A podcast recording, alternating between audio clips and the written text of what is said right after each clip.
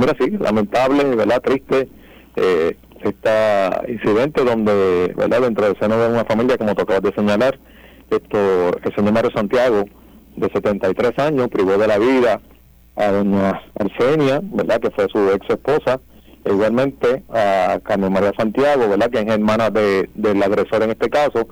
Y como acabas de señalar, en el caso de don Pedro Ayala, que se encuentra, en el centro médico en estado crítico, y gracias a Dios, ¿verdad? Dentro de la situación lamentable, pues el joven de 16 años, la última información que acabo de obtener es que se está recuperando, ¿verdad? Y dentro de su condición está estable.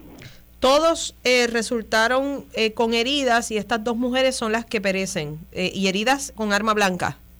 Correcto, son heridas de arma blanca, ¿verdad? Este señor armado de un cuchillo, ¿verdad? Por una disputa familiar, que es la información que los compañeros han podido levantar de la investigación preliminar. Esto las atacó, en primera instancia atacó al menor de edad, luego a su ex esposa y luego se movió a la residencia al lado donde vive eh, su hermana, la señora eh, Carmen María Santiago Rodríguez, y allí también atacó y atacó a su cuñado, el señor Pedro Ayala.